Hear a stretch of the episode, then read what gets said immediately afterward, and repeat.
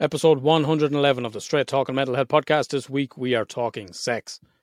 It's going to sound a little something like this. libidos don't match. One partner has the higher libido, one partner doesn't want to have sex as much. Um, and there can be some frustration, feelings of resentment there. Now, it could be re- some religious trauma. Okay.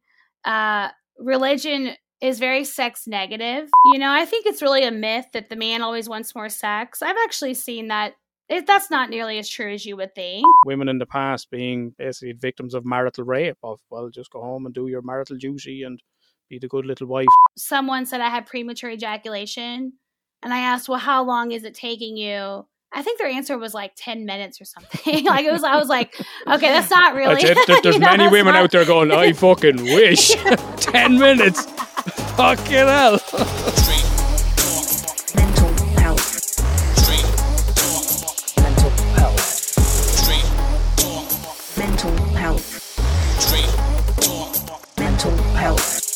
A bunch of big dirty perverts. You know you're only here because of the title sex. And that's alright. Because we're here for the same reason. we have it. So you're here to check out what we're doing. You are checking out the Straight Talk and Mental Health podcast, where it does exactly what it says in the tin. Talk straight about mental health. As the title suggests, and let's be honest, probably the main reason why you're here, because we're talking about sex. So a very important thing that needs to be talked about. Uh, crucial aspect of any relationship, whether it's there or not there. You know that that that can play a huge part in the quality of your relationship. So you're very welcome if this is your first time checking out the, the podcast. What we do, we do what the title says: straight talk mental health, regardless of what that is. This week we are talking to an actual sex therapist, Lindsay. What's Lindsay? Lindsay Murray. Yeah, very Irish sounding name again. Yeah, you could you can believe that a bit of Irish in there maybe. American though. Yeah, yeah, all the way from Texas. So that episode has been pre-recorded. Um, you're definitely going to want to check it out because we are going to talk about masturbation, whether you should share your sexual fantasies, um, sex addiction, if it's a thing or isn't it a thing. Myself and Lindsay differ in our opinions of that. Uh, religion and shame, how that feeds in, and difference in sex drives in partners where one has a higher sex drive than the other. Mm-hmm. So we both share our own clinical experience. So really think people are going to get a lot from that. So thank you for joining us to check out that topic. My name is Alan Clark. I had to, I had to think there. I was gonna say, do I need to segue myself in? Nah, just say my name. My name is Alan Clark. I'm a psychotherapist with a degree in counselling and psychotherapy and a master's in child and adolescent psychotherapy. I am a psychotherapist. This is not a psychotherapy podcast because they are fucking minus crack. I know because I've checked them out. I listened to or I watched a documentary recently. Uh, that one you started. I knew Maria Bamford. You you wouldn't like it. Yeah, the dark side of comedy thing. I was watching in my house last week. There's a bit with Patton Oswalt, Patton Oswalt, the comedian, and he had a, and he, he speaks quite openly around his wife that died and his mourning and grieving experience. And he had a brilliant line, which I think is the kind of attitude which we take to the podcast. If he can mock it, he can manage it. Mm. You know, when these things take control over us or they have power over us, we're not able to talk about them. We're not able to joke about them. Um, so you know, we're here to have the, the jokes where we can when it's when it's appropriate. Sometimes when it's not appropriate. so when I say me, I mean myself, Alan, and I also mean Ali Cat. This is like a boxer, you know. Uh, now entering the ring, and he gives all the the Dark Destroyer, the Brooklyn Bomber, the Alley Cat Ashling, Oh, that is so the, wrong. the Once, Queen of Sexual Innuendo. once you said she was entering the ring, and then you just went on and the Dark Destroyer and all that. I was like, As if I fucking needed to segue in any better. She does it brilliantly herself. The lovely Miss Ashling Mailer. "How are you? I'm all right. We're all right. We're just- all right. We're on take two. We recorded a little bit earlier, but the twos are just like, oh, it just feels flat. It just feels Mm. like there's no energy. One thing, I have been a DJ, I've been a rapper, I've been an actor, An asshole. many as a time. hmm And in all of those endeavors, including being a podcast host, you know, frequently for anyone that's creative, they say you need to suffer for your art. I've done lots of things. I've, I've grown a mustache for a play. Mm. I look like someone that shouldn't be around a playground. Right. Okay. You know, I looked, I've done lots of things. Mm. One of the greatest sufferings from my own art that I could do is buying you a coffee at fucking half six in the evening. All right. Wondering where because this is going to backfire fucking badly. Two o'clock in the morning, like, you're going to be beside me in the bed. Hi. I'm awake. I'm not ashling. I just fucking fallen asleep. No, I don't talk to you no more in the middle of the night. It's not worth it. Good. Yeah, It's not going to stop you though. I've learned. It does. I've learned. So we're on to pick me ups. I'm on the Diet Coke. I'll take a Diet Coke you couldn't get one from McDonald's earlier You when I took you yeah. out for you. Took me out for a nice romantic meal. Out to Mickey D's. That was supposed to be our pre-dinner. Mm. So, the first part of the podcast, first half an hour or so, is just checking in how we've been feeling, what's been going on in our lives, what's got us Mm. smiling and island. We haven't been all right this evening. Oh, we've been ground, but we're just no Just no energy. dead. There's Yeah, just no energy. The off the weather has been fucking horrendous. Yeah. It's been overcast, and when it's not overcast, there's been torrents of rain. The roads are flooded. uh, car parks are flooded. Uh, we're up in, as you can see, we're in Ashling's kitchen. Mm. We're up in Omagh. The weather is absolutely horrendous, and you just fucking go on. You can go nowhere. You can do nothing. We couldn't get off the sofa. Yeah, We just no energy. Yeah. No energy today. We were meant to go out for dinner. We're back in black. Back in black. You cancelled Damn. it though. Down it now. I cancelled it. Well, you told me to because the menu was. Well, you read out the menu. We were like, oh yeah, I that, that has to good reviews. And you read out the menu last night, and I was like, oh, because even you were like, oh, I'm not liking this menu. I'm like, that Yeah. must be fucking bad if you're not liking the menu. Mm. And everything you read out, I was like, that's frozen. That's going to be frozen. Mm. That's going to be just frozen. So we cancelled. The weather's horrendous. We're like, oh, we're not going out Yeah. to get ready for that. Uh, but I'm in black. You're in black. Men and men and women in black. Men and women. Yeah, people in black. Mhm. Yeah, let's, let's not alienate anyone. People in black. Mhm. So yeah, we're on take two because the last one was just meh. Mm. Wasn't it? We were both kind of at the same time. We were both kind of like, We're still a bit like right. that. We Yeah. are. We're still, I think it's the weather. It's two weeks of non-stop rain Yeah, and yeah. no energy with that. So Yeah. and it's dark at a certain time. There's no Yeah. real sunlight. Pitch black. Yeah. So we are going at well, five to seven. Five to seven here at the Mm. moment. Ashling's on the coffee. She's not going to sleep. Second coffee, may I? Oh fuck my life. Fuck your Fuck life. my life. Fuck your life. This is what you're in for, folks. So thank you for tuning in. Thank you for checking us out. When she's not drinking coffee on the podcast, what she does do on the podcast is No, the shout at E. oh, a million percent, a fucking bazillion percent. but you also do the social media. All right. Okay. Yeah. This is to let people know where they can find us. The reason why we ask for comments and shares and all of that is so that your friends will see it. You can recommend the podcast to people. We can keep people alive, as we have done many times in the past. It is the small podcast that makes a big difference. And we know we can keep people alive because we've had the correspondence. People have told us, literally wrote in and said, this podcast is one of the reasons they are still living today. So mm. we're very grateful for all those people. So please give a like, give a comment, give a share on any of the social media, which is It is Instagram, Twitter, Facebook, and TikTok. She's fucking grinning like a Cheshire cat because every week she deliberately moves the fucking things around. So you see these things up here, bloop bloop, the fucking social media icons.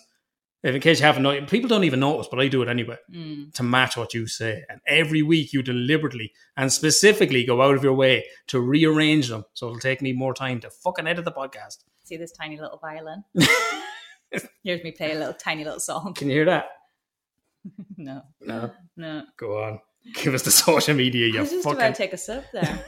um, right. So you Push a leg. my leg. Uh, so you can find us on. Oh, I said that Did at that. STMH Podcast Is the username? is the username. Uh, email address is hello at stmhpodcast.com. The email address is www.stmhpodcast.com. And you can find us on YouTube. Tappity tapping. Uh, at Straight Talking Mental Health. Yep. Yes. check us out on the YouTube. Give us a subscribe. That's really going to that's really going to help us. When we get to the hundred subscribers, we're not we're mm. not going to ask you to. Well, we'll still keep you asking, but we need hundred subscribers because when you get to hundred subscribers on YouTube, then you get to select your username. So that way it'll mm. be at STMH Podcast um, on all of the on all of the platforms. Mm. Give a comment, give a share, drop a comment down below, guys. We're down. Yeah, drop a comment down below, guys. Hit that, smash that like button. Smash that like button. I was thinking that. Yeah, of course you were. Dirty bitch. the queen, the double entendre queen, in your endo. In your endo. That's why we're talking about sex. Let's get into some of the correspondence from last week. A special apology needs to be uttered to Meg. Meg, I'm so sorry. You gave us a big, big share on your Instagram story recently. I don't know how it missed. Um, normally I go through the comments, Mm. but this one I actually, and I remembered at the time to take a screen grab, but I only found it uh, yesterday. So big shout out to Meg. Um, a mum and a mental health nurse, hmm and has some glowing praise for our podcast. hmm The lovely Ashley. Right. Uh, she wrote and said, I've shared this before. I've listened to a lot of mental health podcasts as a mental health nurse. I try to keep up with recent research, policies, and changes, but also resources to signpost patients too. I've listened to some which aren't helpful, but this podcast is so open, honest, and has helped me personally and in a professional cap- capacity. God, that's twice I've tried to say that. Uh, to develop my practice and reflect on my own skills. I highly recommend it. That's some glowing praise. Yeah, no, that's fantastic. That's a mental health Mhm. nurse. We also had Andrew, Andrew, one of our long-time listeners, a retired mental health nurse.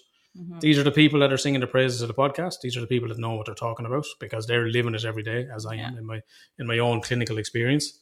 Um, yeah, that's that's that's high praise. You know, Yeah, that's that's the stuff that means a lot. Thank you very much, folks. Give a share on your story. You know, reach out, tell people if you enjoy the podcast.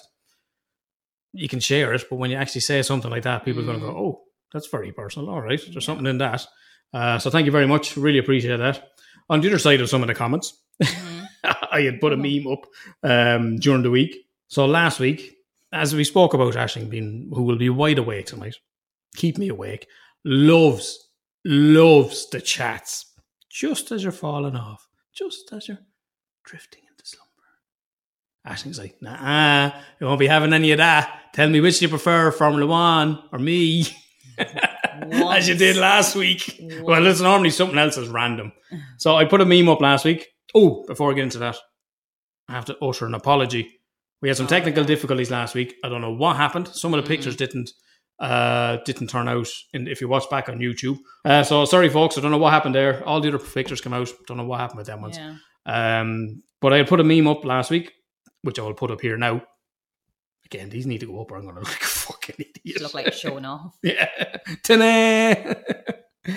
Um, so in relation to what we spoke about last week of you, you know, making conversations around do I prefer Formula One or you and Oh, yeah. having the yeah. lulls and the Mm. chats in bed when I'm just like, oh, I should just go to sleep. So put up this meme. I have so much to say when my boyfriend is about to fall asleep. And on the Facebook page said either Ashling has a account I don't know about, or she's not alone and waiting until sleepy time to have the chats. Anyone else go through this? To which Mel replied, Oh, My husband has actually been known to tell me to fuck up, shite, talk, and, and go to sleep on many of a night. what did I write back though? Oh, what did you write back? Um, And I just replied, "It doesn't need to be bedtime for me. I hear that from Alan all the time. So yes, true. fuck up, shite talking, Ashling. Just shut up, Ashline. If, if that was the case, we'd never have any conversations. Nothing to talk about. Yeah. Mel's husband, I get it. I get it. Mm. I feel your pain. Uh, but obviously, it's it's not just an Ashling thing. It's a Mel thing. And It's, it's, a woman thing, I think. it's a woman thing. Yeah. If you're a woman and you enjoy the chats at fucking bedtime, We're so busy throughout the day that night nighttime's the only time we can you save it all up. Save it all up. Save it all up and then. Unleash. Yeah. Mhm. um, thanks very much, Mel. Thanks for the thanks for that comment, and thank you to Meg. And again, our apologies to our apologies to Meg. I'd also put up a video on Facebook as we record. So as it says, seven o'clock as we're recording.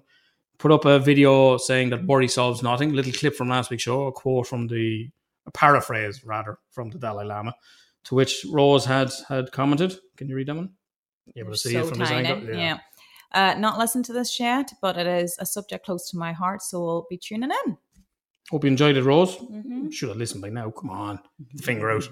a few days later won't be having that so thank you everyone for the, the comments and thank you Oh, with, regards to Roseline, may I just say a big congratulations because your son and future daughter-in-law put a very lovely post up. Was it yesterday? It was Mm, yesterday. no, day no, the day before Thursday. yesterday. So congratulations, uh, Emily. johnny and emily yeah, got down on one knee good man johnny Mhm. That is So- johnny from hell on earth i think i can i think i can tag the Yeah. channel uh, Mhm. johnny's very successful youtube channel Yeah, with him and his brilliant. friends they're all into urban ex- exploration and Mhm. abandoned buildings and all this sort of stuff so congratulations johnny and emily Yeah. wish you wish you every every happiness Mhm. So, well done, guys. Yeah, so there were the comments in relation to last week's episode. We spoke about insecurities. Yeah. We're, we're quite open. We're open on this podcast. You know, we're not pretending otherwise. I got into my own uh, issues around being self conscious of my weight, Mm. uh, my belly as we recorded up in the place I shall not be named. Ross, Roscommon was it? That's a county. That's a whole county. What's it called again? I couldn't Ross remember. Harbour. Or off. Yeah. But yes, Um, and you, you know, we spoke about the comments you get around being being slim, Mm, um, your insecurities around going on holidays after seeing that meme. mm, So you know, we're not pretending otherwise. This is the point of the whole podcast is that we is that we do get into Mm, this. We do get into that stuff. Yeah, we are human, and but you know, we're not pretending otherwise. We're not we're not Mm. filtered. We're not fucking. I'm not here as a psychotherapist pretending like I know everything and I'm Mm. perfect and all of this sort of stuff. No, we have we have our own issues, and mm. you know that's that's what we're here to talk about. So hopefully we'll encourage people. And as I said again, of that, if you can mock it, you can you can manage it. When we're able to have these conversations, it means we're not hiding anything. Yeah. You know, we're not compensating for our insecurities, hmm um, and everyone benefits from these open and honest conversations, which is the entire point of the Straight Talking and Health podcast. hmm Outside of that, let's go back to this week in the here and now. hmm How have you been feeling? It's very lethargic. No energy. I th- And like I Mm. said, I do believe it's the weather. It's what will be two weeks in now of shit rain. Is it the rain? Do you think it's the rain, though? I think it's the darker evenings. Oh, Uh, the the rain's non-stop, so you can't plan anything. Got the Yeah. hiking boots, can't go hiking. Did wear them out though; they look nice. Well, all all right. of ten minutes that I wore them. Yeah. Um, but yeah, we haven't really. You can't do anything. You can't. You wanted to do the stay where the stair, ugh, the stairway, stairway to heaven. There you go. It's a walk in Ireland. Mm. Um, can't, I don't want to. I, I'm still recovering from the It'll cold. be fucking springtime, Mm. but the fucking looks No, of I don't even mind doing it when it's cold. I don't take the do- cold. yeah, I just don't want to do it in the fucking rain, rain. especially when I'm still. Fair weather hikers, we will be. Oh, I've been looking at waterproof trousers. I've been looking at coats. So don't worry. I, Yeah. I, just because I'm still not wanting to. We're planning on going hiking. We are going Yeah, hiking. we are going hiking. Yeah. Yeah, but only when the weather's nice. No, better. I'm not going out. Better. Oh no, that rain. Fuck that shit. cold. So you've been feeling still coughing, still, still there. coughing, nose I've still been feeling going. quite lethargic. Energy's been a little bit low today. We've slept the majority of the day away on the sofa. We fell asleep. I slept for about six minutes. You I- slept for about half an hour. Almost half an hour. Out. Have you got smiles or royals this week? Uh, smiles would be. Um, we watched a comedy yesterday, and I think it was called The Cleaner. Oh, I enjoyed that. That was good. How amazing! I won't say her name because I'm going to ruin it if I try and pronounce it. Helen. Give her initials. As she's also known as HBC. Oh, HBC. Yeah, Helena, Bo- Helena Bonham Carter. She looked amazing. I 56? 56 at a Google, 56. but she looks good. incredible. And you can tell she's not had Botox or gone down Mm. that route. She's Mm. just gone natural, and she looks amazing. Yeah, she's always been a bit she's always been a bit quirky, a bit out there. No, but she's just it just Mm. shows you you don't need to do all this to yourself and you know be looking like everybody Yeah. else. Like that just shows you like she looks amazing. Yeah. So the cleaner with Greg Davies, Greg big fucking tall Greg Mm. Davies is like six She's foot sitting on seven. She's one. like up to his chest or something. She was just over his belly. There's one point. uh It's not a big spoiler alert anyway. she's sitting on the toilet. She's just shitting on the toilet, just and like yeah. and it's just like fair play. Fair to her. play. Yeah, she went there. yeah. just- she yeah. did it. I enjoy- yeah, like- it was a good show. but then yeah, I think she was only in the first episode. Yeah, and we've only Oh, we've only that's done one episode. Oh, now she's gone. I'm just like, I'm over it. I, I literally stayed. You know, I She's stayed. that fickle. As soon as I stayed for her, Yeah. I did. I did. I was like, That was a oh, good show. Nice black comedy, dark comedy. Yeah, yeah, Yeah. I really, I do like her. I love Definitely Todd. Sweeney or Sweeney Todd. So close. Always backwards, never Lock forward. Finn, Finn Lock. Harbour Ross, Ross Harbour, Um, but yeah, Big Yoda. Yoda. I am. I am Yoda. I'm still to hear your oh, he's your Yoda. Absolutely not. We're nearly fucking two years together, and apparently she does this Yoda impression. Your son heard it. My son heard it. James has heard it. Uh, She goes on with this fucking Yoda impression. So close. Never heard it. it. Literally comes here. Never heard And then it. I'm like, That must be the only fucking thing that doesn't come out of your mouth. Everything else you can't hold back. I'd love to do it. I'll just do it. Go I'll on. just do it at the worst inappropriate time. Go on. no, I'm not doing it in this. I thought, I thought I might get guilted into it in the, on the public forum. You can't guilt me. Yeah. So the cleaner with, with HBC. That's your that's your Oh smile. no, her. She's my smile. HBC? Yeah, Helena she's- Bonham Carter. She was fantastic in it, and yeah, Or Helena Bonham really like her. Um, like I say, I killed Sirius Black. I killed Sirius Black. Not so much in Harry Potter. I'm ta- I Didn't like her, Bellatrix? didn't dislike her. She's Mm. just not a memorable person in it. But yeah, uh, it's Sweeney Todd. Spoiler alert if you haven't seen Harry Potter. Where have you been? Bellatrix kills Sirius. Maybe Helma's listening to us. Yeah. oh, that bit last week on last week's episode, one of my favorite moments again on the podcast. What was my other favorite one with you? Something you said. It was Oh. fucking hilarious. Had me laughing. It was your accent or something. There was. It's always my accent. Yeah. Yeah, last week Oh. was we were doing around the world, or listenership around the world, and uh, but listeners in the Bahamas, Mm. to which you were fucking disgusted. I think it was the combination of your face and your accent was in full flow. Imagine sitting in the Bahamas and listening to fucking us. Poor you, poor you. you weren't impressed that they're, that they're listening to us. Fuck's sake. Try to encourage people, give a comment, give a share, subscribe on YouTube, but fucking don't listen to us if you're from the Bahamas. What's wrong with you? What is wrong with you? Would you like to write? They got fucking us? mental health issues in the Bahamas where you got people, you got fucking noggins. I know, but still, like listening to us wouldn't make it any better. Looking at Clearly does. It fucking clearly does. That, that was one of my favourite moments. I laughed when you said it. I laughed when I edited. As I was editing, I sent you a clip of this going, I'm fucking laughing. I'm really. I laughed as I listened back. I laughed as I put it as a part of the intro. And I laughed as I fucking sent you the clip. Mm-hmm. I'm trying to remember the time with the one. I know it was in Wales. The whole old woman, the old woman. What was it? It was like me being an old woman. It was a bit nippy outside. Oh, the How fucking oh the clip, and we have that fucking one of the popular TikToks where you found a condom on the beach. Yeah, how did I? I tell you what, though, they still remembered. They They, still were a bit nippy, but they still remembered But there must have been like when you found a condom, which you thought was a shell on the beach. That's my that was one of my other favorite moments. But last week on ye, and then the other bit was, uh, I wouldn't even fucking listen to you if I was in the Bahamas. I'd look at you though. You're so pretty. look at you. look at. Yeah. So check out last week's episode. Ding, it's up there. Uh, what's that? Your smile, the cleaner.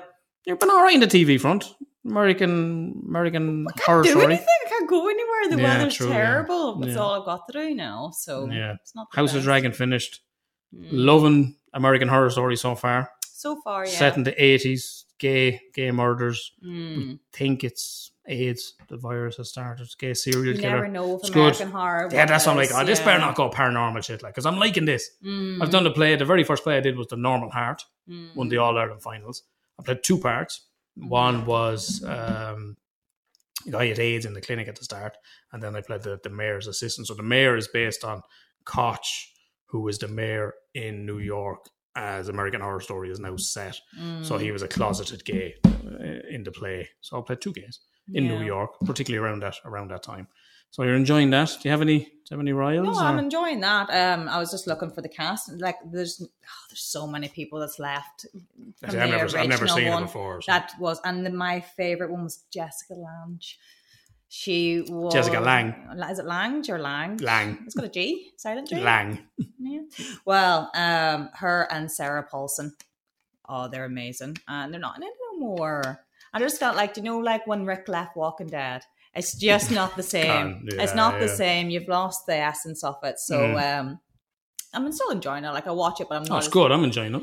You're enjoying it. I my favorite one is still the one, the hotel Lady with Gaga uh. Lady Gaga in it. And I've never seen it. You've talked about it, though. I know what you're talking about. Good. Yeah. So yeah, that would be my. So, all right, on the TV front. What we go? Smile, smile, rile, rile.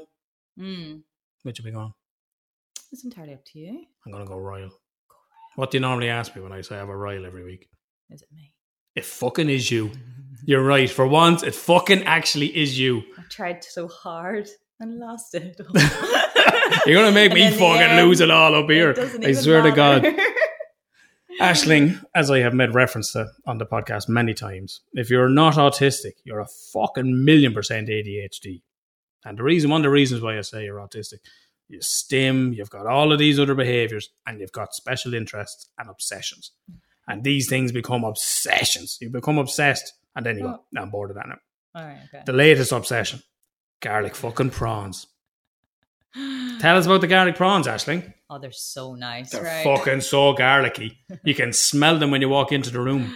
No, they're really nice. You can actually get them. I- Well, no, next door said they got them from Marks and Spencer, so you can get them from most Oh, they're every place. Yeah. most places. There's- Garlic prawns. There's raw garlic, parsley, garlic. It's got a lovely wee sauce. I get mine from Asda. Absolutely gorgeous. So I'm eating a packet of a, a, a packed a day. Yeah, but you are the person. You wake up in the morning and you won't even look at me. You got your hand over your mouth. Don't talk to me. I got doggy breath. Mm. You're so self conscious. Oh, I'm not self conscious. I just know I got doggy breath. Yeah. Nice. The fucking smell of your breath last night. The smell of your breath all day from the smell of these fucking garlic prawns. We were in bed last night. I hold my hands up. I've no problem fucking holding my hands up. There wasn't a lot of smooching last night. I turned over in the middle of the night. I got a smell of your breath. I was like, nope. fucking turn back around the other way. Walked into the bedroom this morning. I get up early. I'm always awake before you are. I come down so you can go back to sleep. I come back up to the room later on. Fuck me, the fucking smell of garlic. in It doesn't help when I'm going. It's just fucking, and you're doing it deliberately. Oh, yeah. And then you had another fucking packet of them today. I like, gee, I was in the car. I got up, what, what did I do? I got out of the car. I got out of the car to get fuel. Went in, paid for it. Got back into the car. Jesus Christ, Ashling, the fucking smell of garlic in the car. I went across the road, but I'm not a big girl yet. I have a fear. She's afraid to cross the road. I am afraid to cross I know, roads. yeah. Yeah. I went across the So it's the fucking your obsession with them garlic prawns and the smelly breath as a result. Hmm. I will go off prawns. See, I wouldn't mind if you were like, "Oh, oh my god, I'm so sorry. Like, I'm really sorry." But you're like, "Is it? th- Is it still there?" Oh, I just my only regret is I didn't lick your nose when you were sleeping. as if you'd wake up. I'd love to lick your nose when you're sleeping. Fuck's sake. So that's that's me royal. Yeah. I can't wait until you're fucking bored because what you always do, you always fucking overdo it, Yeah. and then you're like, "Never again." Nope. No, done, done. Never eating that thing again. Never Yeah. drinking that thing again. No, Never, Lucozade, ever, ever again. That. Lucozade has been your your stalwart. Mm. That's that's hung in there. I can't fucking wait until the novelty wears off of these garlic products. Oh, the gar. All right. You're waiting a long time for the look of it. Um. Yeah. So far, I'm really liking them. I'm just. It's, it's, they're really good. Mm. Really nice. So give us give us a smile. What's got you smiling this week? Or was that? Oh, you gave a smile. What's your rile? My rile would be, I would say, the weather. The just the weather's shit. Like you can't do anything. I'm desperate to actually leave the house and go walking even somewhere, but the, I was night like at that point when it wasn't raining today. I walked outside. It was like it's mild. that's actually mild. It'd be a nice nice. walk. Yeah. But then it was torrential. Omagh is kind of like I want there'll be some pictures up us so we can put them in. Give me some pictures. Yeah, that is the flooding of Omagh. Even the front of our house, Yeah. It's the, yeah. it's really really bad. Mm. Um, Omagh has a river. Uh, what's, what's the river? think Strule. I think Strule? Omagh What's it they say is one of the wettest places in Ireland. Oh yeah. That's only since I moved here. Is that since It you was- started going out with me? it was a desert before. And then I came along. I keep saying this. it was me. It was It me. was me though, wasn't it? It was me. It Yeah, was me. yeah, It yeah. was- Tell me. Just Fucking feed my ego here. Yes, Alan. Two years ago. you just reminded The flooding continues. You're terrible. I was trying to. No, but that is true. Apparently, Omagh is one of the wettest places in Ireland. Mm-hmm. I think it's because we're sent. There's a lot of water. Mm. We've got like we've got Lovers Retreat water. We've got It's all the same river though, isn't it? you've got the it goes through to Enniskillen, doesn't it? Mm. Um, don't know. Is it the same river from Lovers Retreat to so. the town? We've got the, and then you've got the two. You've got the, near the bus station. You've also got near the retail.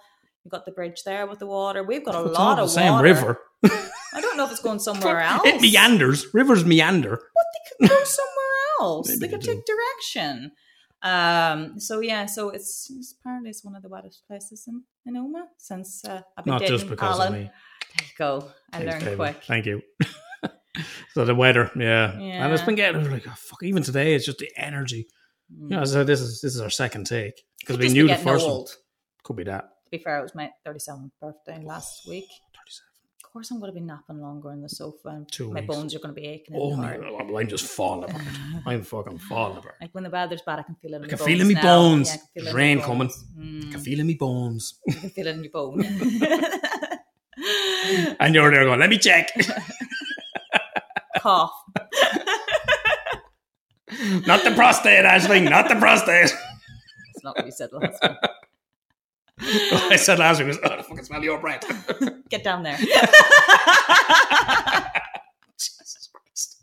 It's a good job this week's topic is sex. oh dear. This week's fucking topic every week is sex with you on the podcast. Yeah. Well, we are we are notorious in Ireland for our sexual Dirty talk. Yeah, sexual Because we can't talk about it in a serious manner. I don't think we can joke people- about yeah, it. I think, but even And we get into that. We get into that Mm. in, in the interview with, with Lindsay, Mm. uh, the Irish hang-ups around talking about sex and money. Mm, So that's your smile and that's your royal. mhm. My smile. Um, oh, we had a new little feature there last week. Remember? Yay or nay? Oh yes. think we're both going big with a with a yay this Mm, week. Absolutely. So before, before I want to give a huge, absolutely massive congratulations to my old friend Tanya. I've known Tanya since I was in I thought school. this was going to be your brother. Then I was like, No, no, well he works there. But Tanya, uh, Tanya Doyle, who has a Gape um, coffee shop in Kildare, they've recently moved. They've not only moved now, they've also extended uh, out the back, and they've got a brand new, lovely, lovely restaurant Mm, called O'Doul's.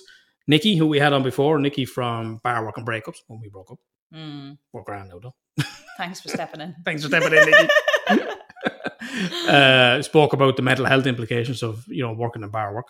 Nikki is the bar manager, bar manager in, Yeah. in the restaurant, Mhm. but the food there, I wasn't mad on the starters. I'm we to hold my hands up. I'm a bit weird on the food. you Um, thought you were off, off uh, getting uh, a sausage roll. yeah, yeah. Uh, with French, I think it's a French French restaurant, French menu. Yeah. Yeah, uh, but we got the venison then as oh, the but can we main. just talk about my salmon? Oh, you got the salmon. Oh, Yeah. hoba, hoba. It was really good. Yeah. I was actually fantasizing about that salmon for the for the week after. I'd say in the middle of the night. Do you know I was sleeping bad and I get hungry? Don't I? And I'm in the middle of the night. And I can't Most people in the middle of the night when they're fantasizing, they're like, they go somewhere else to try and get themselves asleep. And you're like, oh, salmon. Yeah. Oh, Yeah. what's that on the side? Oh, a little dressing. Oh, yeah. put it all in. Jesus Christ. but it was it was You so start good. Yeah, yeah. so so good. Um, yeah. So yours, you yeah, I was a bit worried about you. I didn't think would ever go back again because your starter was Yeah, I was, but that's my own, you know, that's me and Oh, food absolutely, with, the, with the autism and food Mhm. textures and stuff like that. Uh, but the mains was, was, well, your starter and your main was, was, Mm. was gorgeous. You literally picked it. But oh, it was lovely. The place, the place was really well. Mm, yeah. So a huge congratulations to Tanya and Kieran. You know, duels. Do check it out. We're not sponsored. We should, maybe we should be Tanya. The take a- take a free bathroom's meal. cute. I like the bathroom mirror. you sent me a picture. the bathroom mirror is literally facing towards the toilet, so you can just like just, Just sit there. what? Watch like, yourself. Yeah. This is what I look Was like on the the toilet. same? No, no. Oh, well, your back's not behind you. so Yeah, yeah. Well, maybe you were sitting down. Ooh, ooh, ooh. I'm just checking out my front. Go on. Uh, so congratulations, guys. We hope hope it goes well. If you do check it out, always supporting local businesses. Are we going yay or nay on this one? Oh, 100%. Yeah, it was lovely. Just gives a thumbs up. Yeah, so big yays, What two two to yays, thumbs. That's a. thumbs. Th- I'm um, fucking Irish. Fuck off. th- How is that? There's more Irish for you. Ask me bollocks. There's more Irish. doesn't speak much. so we're giving it we're giving it a yay. Yeah. So we, we started a new feature. So if we go anywhere that we like, so what we do for our mental health is, you know, we go for dinner. That's our thing. We're not big drinkers. Go out for a Mm. meal or we'll go away on experiences. We gave a nay last week to Ross Arbor with all the music. Uh, we're Mm. giving a big yay this week to uh, O'Doul's in Mm, Kildare Town. So check it out. Um, and best of luck to Tanya and Kieran and Nikki hmm and all the rest of the staff in there who are all who are all lovely. And Ian, Ian Moore from the Kildare as well. hmm Ian played golf where I used to play golf. Um, so that our smiles and royals. We all good? Yeah, that's it. We're all good. Uh, with that being said, we know why you're all here, you dirty perverts. I'm looking forward to this one. You should. It's very good. hmm Take it away. So this week on the Straight Talking Mental Health podcast, we are straight talking sex. That's right. You're probably here because the title brought you in. If so, you're very welcome. If you're one of our regular listeners, you know what we're going to do. We're going to straight talk sex like we always do. There's no better person to straight talk sex with than with an actual sex therapist. And to do that, we've gone all the way over to the States. She hasn't quite got the Texas drawl, but she's sounding pretty good all the same. When I'm talking about she, I'm talking about Lindsay Murray. Lindsay, how are you doing tonight? My time? I'm good. I'm really glad to be here. Very excited to talk about this stuff. Like you said, I am a sex therapist, so that is my my life and my bread and butter. So I I just really excited to share whatever knowledge I can with you guys. So, a sex therapist, you don't just become a sex therapist, Lindsay. How how do we get from however you started to being on this show as a sex therapist? What's what's what was the road like for you? What's your what's your background? Yeah, absolutely. So I I have my master's degree in counseling and and after I got my master's degree, I went forward and got my counseling license with the state. And so when you get your license, it's it's you're just getting your clinical hours, really trying to figure out what population you want to work with. You're supervised the whole time. And then once you get fully licensed, you can go out and really the, there's a bunch of uh, opportunity from there. Um, I started my own private practice. I've been working for myself for a while. And then after I got licensed, uh, that's where I really chose my specialty of sex therapy. And uh, here in the States, we have a national board, which is the American Association of uh, Sex Educators, Counselors, and Therapists. And I went the therapy route. Um, and in that training, you really learn about a, a, bunch of different aspects around sex. So it's like anatomy, it's also um, like medical issues, right? If someone's experiencing a sexual dysfunction. And then you also learn about the relationship aspects, right? So relationship, um, LGBTQ, like gender identity, sexual orientation, um, kinky sex, open relationships. You really learn about all different aspects of what sexuality can mean for someone. And once you go through all of that and get additional clinical hours specifically in sex, then you become certified. Um, so it's been a really exciting road to get here. It's been years in the making, but uh, it's a very uh, well-rounded training. So that way, when clients do come to me, I, you know, feel very competent in uh, and helping them in what might be going on. Mm. So it's it's a very different thing for our Irish listeners, as we've spoken about in the podcast before. Currently, as it stands in Ireland, there is no governing body. There's no licensing. Um, so there's technically there's nothing stopping anyone mm-hmm. from setting up and calling themselves a psychotherapist or a counselor or a mm-hmm. sex therapist or anything like that. Um, that goes for coaching, life coaches, all of that sort of stuff. They can just sort of jump on at the minute. Something that's been in the process for a long time. Oh, interesting. So I think it's an important thing for people to understand the rigorous background that you have put into being trained in this area, um, and not just mm-hmm. going, "Yeah, I'm going to call myself a sex therapist." You're licensed by the state. Yeah, and and.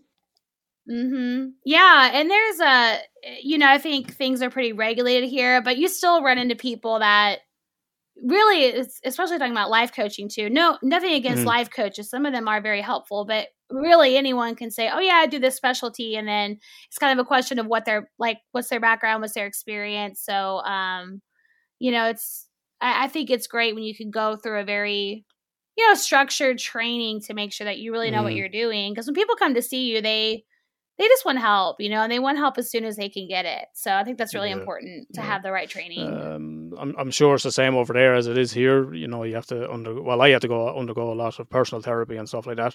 I'd imagine going into the work of sex therapy, you know, it, it's going to bring up a lot of your own issues that you gotta you gotta work through before you're in a better position then to to work with the clients that you work with. Oh, absolutely. Yeah. I, I still have mm, my own therapist. I go to therapy, you know, very mm-hmm. regularly. Mm. Um, and I've got just to be, I'll just be vulnerable with you. I, I don't mind sharing this, but, you know, I've got my own history of sexual assault and, you know, trauma therapy around that and group therapy around that. And so I went through, you know, a long process of that on my own.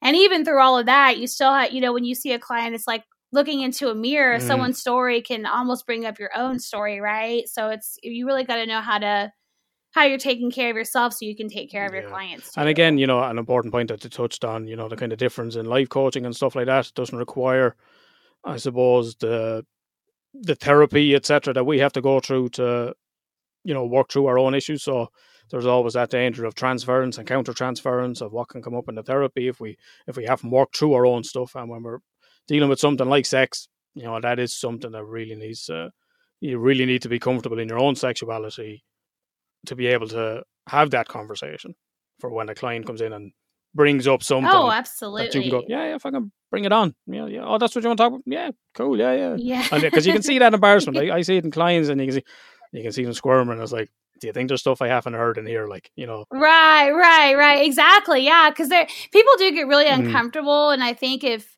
if you can if you're i think as a therapist you just learn to accept people being uncomfortable. Mhm. Like you you get used to the uncomfortable emotion in the room, and once you do, once you're able to do that and overcome that, and you're at the counter into the transfer counter, all that is you got to have a grip on that. So when someone is uncomfortable, it's like, hey. I'm here. I've heard it yeah, all. yeah. You know, you'll be okay, and they and they'll get there when they're ready. You know, you just want to make it as easy as possible. And a lot of that, as you say, is coming back down to, to your own comfort of putting them at ease by saying that you are Mhm. comfortable talking about this, no more than you'd be going into your doctor and showing them a cut on your leg. It's like, oh yeah, I've seen fucking millions of cuts on legs. This this is not new to me. You know what? What what are you going to show me here? You know, Yeah, just being comfortable in your own skin and being comfortable with the uh, the topic and being able to put them at ease then as a result of going, oh, actually, gee, this isn't actually this isn't phasing her in the slightest. Okay, maybe I'm not going to be judged here. Maybe there's not going to be, you know, maybe this is going to be an open conversation, and maybe I can talk about things that I've never spoke about before to anyone. Absolutely. I think clients can, you know, if, if a therapist is uncomfortable around sex, they can read it Oh, on your face. percent. You know what I mean? percent. Like they can see if if it's not a comfortable topic. So it's nice when I can hear them. No judgment on my face. We're gonna roll Mhm. with that, and it does really kind of, you know, bring the guard down and make that a, make that a topic that becomes more easily. It's easily more easily approachable There ain't nothing to Yeah. it but to do is it. there any Let's do is it. there um yeah well where would you like me to get started you know did you have a question in mind to kind of like kick things off of uh yeah, well, let's. I suppose let's let's go with start. with what you know, and because I'd imagine, actually, you, you talk we talk as we talk about group therapy. I remember when I was doing my degree, and we were doing group dynamics and stuff like that, uh, which will come up in you know in group therapy and stuff like that. And we went through the Mhm. phases, and um, the tutor wrote on the board. It goes, "Okay, tell me about the first time you came into therapy or came into class. What was that like? You know, after a couple of months, what did that look like? What did that look like? What did that look like?" And he wrote down, and everyone everyone wrote out their experiences. And the tutor came around to me, and he says, uh, "He says, oh, what, what what do you think about that, Alan?" And and I said, I said to Tony, I said, Tony, I said, I'd say you do this exercise with every class, right? He's like, I do, yeah. He's like, and Mhm. and what then? And I said, and I'd say you get nearly identical answers every single class you do it in. He goes, right, okay. He says, right, what makes you say that? And I said, because people are people. You know, overall, people are Mhm. people. So the clients we have here are going to be very similar because we're humans. We have sex. It's a huge part of of our lives. The absence of it is a huge part of our lives. So I suppose the easiest way to kick off would be what are some of the most common issues that you see that you would work with on on a daily basis?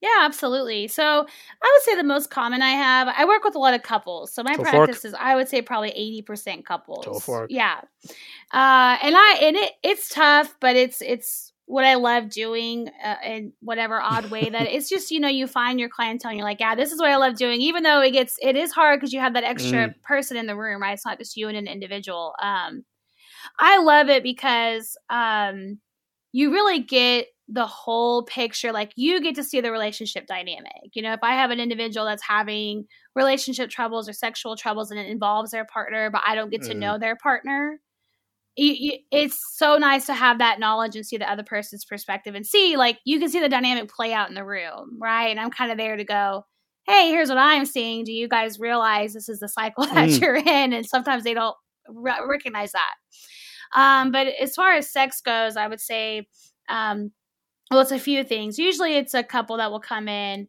um, it's some desire discrepancy, right? Libidos don't match. One partner has the higher libido, one partner doesn't want to have sex as much, um, and there can be some frustration, feelings of resentment there um, that will come into the room. And so I go through. I do anytime someone comes to me for sex therapy, I, I have a, an assessment I use, and what I'm trying to evaluate is um, one what their relationship dynamic is. So it could be a couple things. They could have a great relationship. They could communicate really well. And so then it's like, okay, what's going on? But on the opposite end, it could be a very unhealthy, toxic relationship. And in that case, it's like, we really need to get you guys in a healthier place because if you're mad at each other all the time, if one of you feels criticized or insulted all the time, or even if there's like verbal abuse going on, there's really not a lot of room for sex to be happening Mm. in a dynamic like that, right? So there's that. And then, you know, let's say they have a great relationship, then it's like pinpointing okay, what's what's behind this this low libido, right?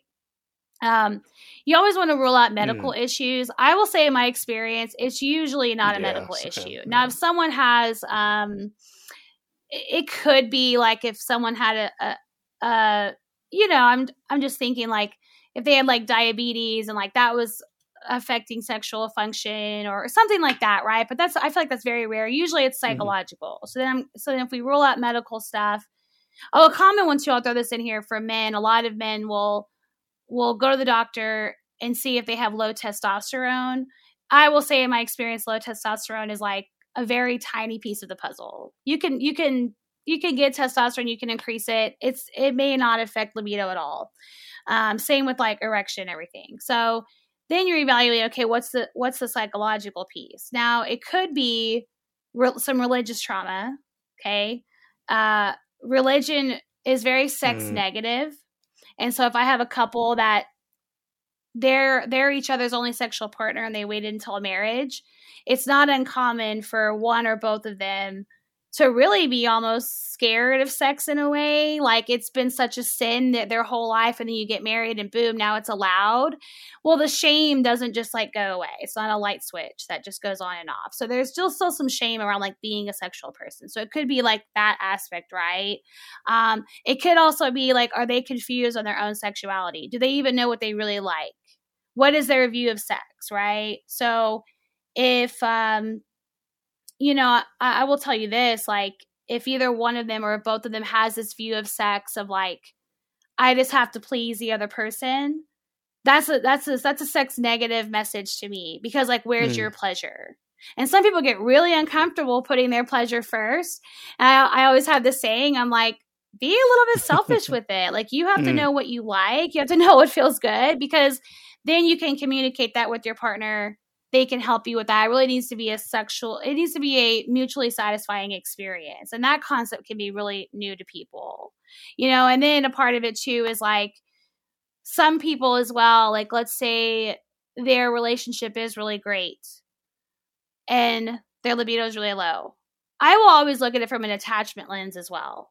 Like some people, based on their attachment, chaos is their mm-hmm. norm they're more comfortable with that. They're more comfortable to have sex without the vulnerability, right? Like if I'm not emotionally connected to you, it's going to be easier for me yeah, to fuck yeah. you, basically. Just, just fuck them and choke them. So then when they get into this, yeah, like, hey, we're getting mm. this done. Like, that felt great. And, you know, the casual sex, yeah. when I say that, those can all be really fun and feel great. Benefits. So There's then you no get intimacy. A, it's just, it's just sex. Yeah, no intimacy. Exactly. Sex and intimacy. There's intimacy within sex, but intimacy is also Absolutely. outside of sex. Two totally different things I think people don't realize. So then when they're in this healthy, calm, good relationship, it almost feels quote unquote boring, mm even though it's not boring, but it's just like there's a discomfort between like, how do I view myself as a sexual person with this person who knows me so emotionally intimate, right?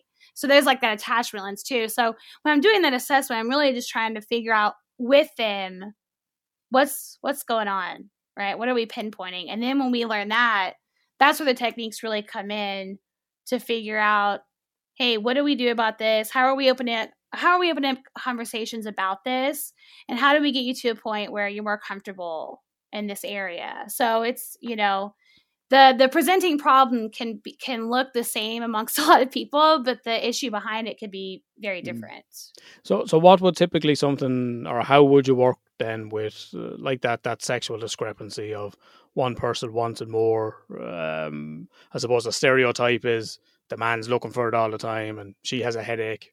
Or she doesn't want it as often and this this sort of stuff. Mm-hmm. does that manifest then in reality? Is that typically is it typically a male to female kind of thing or is it is it across the board equal? Yeah i would say it's across the board mm. equal. You know i think it's really a myth that the man always wants more mm. sex. I've actually seen that it, that's not nearly as true as you would think. Um, and i think that stigma in and of itself is problematic because um, I've also seen it where like, you know, I'll see a, a married couple, man and woman, and the woman is frustrated. I've heard it before. Well, he's the man; he should want sex even more than me. Like, what's mm-hmm. wrong with him? And I'm like, hold on, we need to throw that that myth out the window because uh, really nothing wrong with him he's not the only man in the world that has a lower libido Mm. than his wife. So normalizing it is a huge intervention, like really kind of debunking these, you know, sexual expectations that may not even be real. And it's even good to pose the question like, is your it, whenever I hear a bunch of these myths, it's like, is your libido higher or or are you kind of forcing it because that's where you should be? Kind of like, well, we should be having sex twice a week. That's what a healthy marriage is. Sex twice a week. We got to be having it. And I'm like, do you even want it twice a week, or are you just Mm. saying, are you just quote unquote wanting that because it's going to be problematic if that doesn't happen? So it's really you know evaluating that too. Um, and how I would work with them is one really slowing it down right? It's never like, hey, let's just schedule twice a week. It's like, let's slow things down. Let's talk about are we having intimate times Mm. outside of sex? Are we having non-sexual intimacy? Usually the answer is no, because if we're if we're intimate, it has to lead to sex. Well, that's pressure, right? That can lead to some anxiety. So how are we lowering pressure? How are we lowering anxiety? How are we implementing intimacy in a non-sexual way? And how do we get that to transfer into sex? And usually the lower libido partner kind of has to it has to be okay to slow down and they have to learn to be okay with like being a little bit selfish. What do you want in this? How can you share that with the higher libido partner? Once you get that understanding, it becomes less about the frequency. You'll see that shift. Hey, we're not having sex enough. Well, if we reach an understanding and we learn each other more, that pressure of like, oh my God, it's been seven days and we're that will go away because you'll understand each other. You'll it'll be more comfortable. You won't worry about or I guess I should say there's more of a trust that sex is not going to fall Mm. to the wayside, right? If it happens, trusting each other, we're going to keep this part of our relationship alive. It doesn't have to be every 7 days or whatever number they had in their head.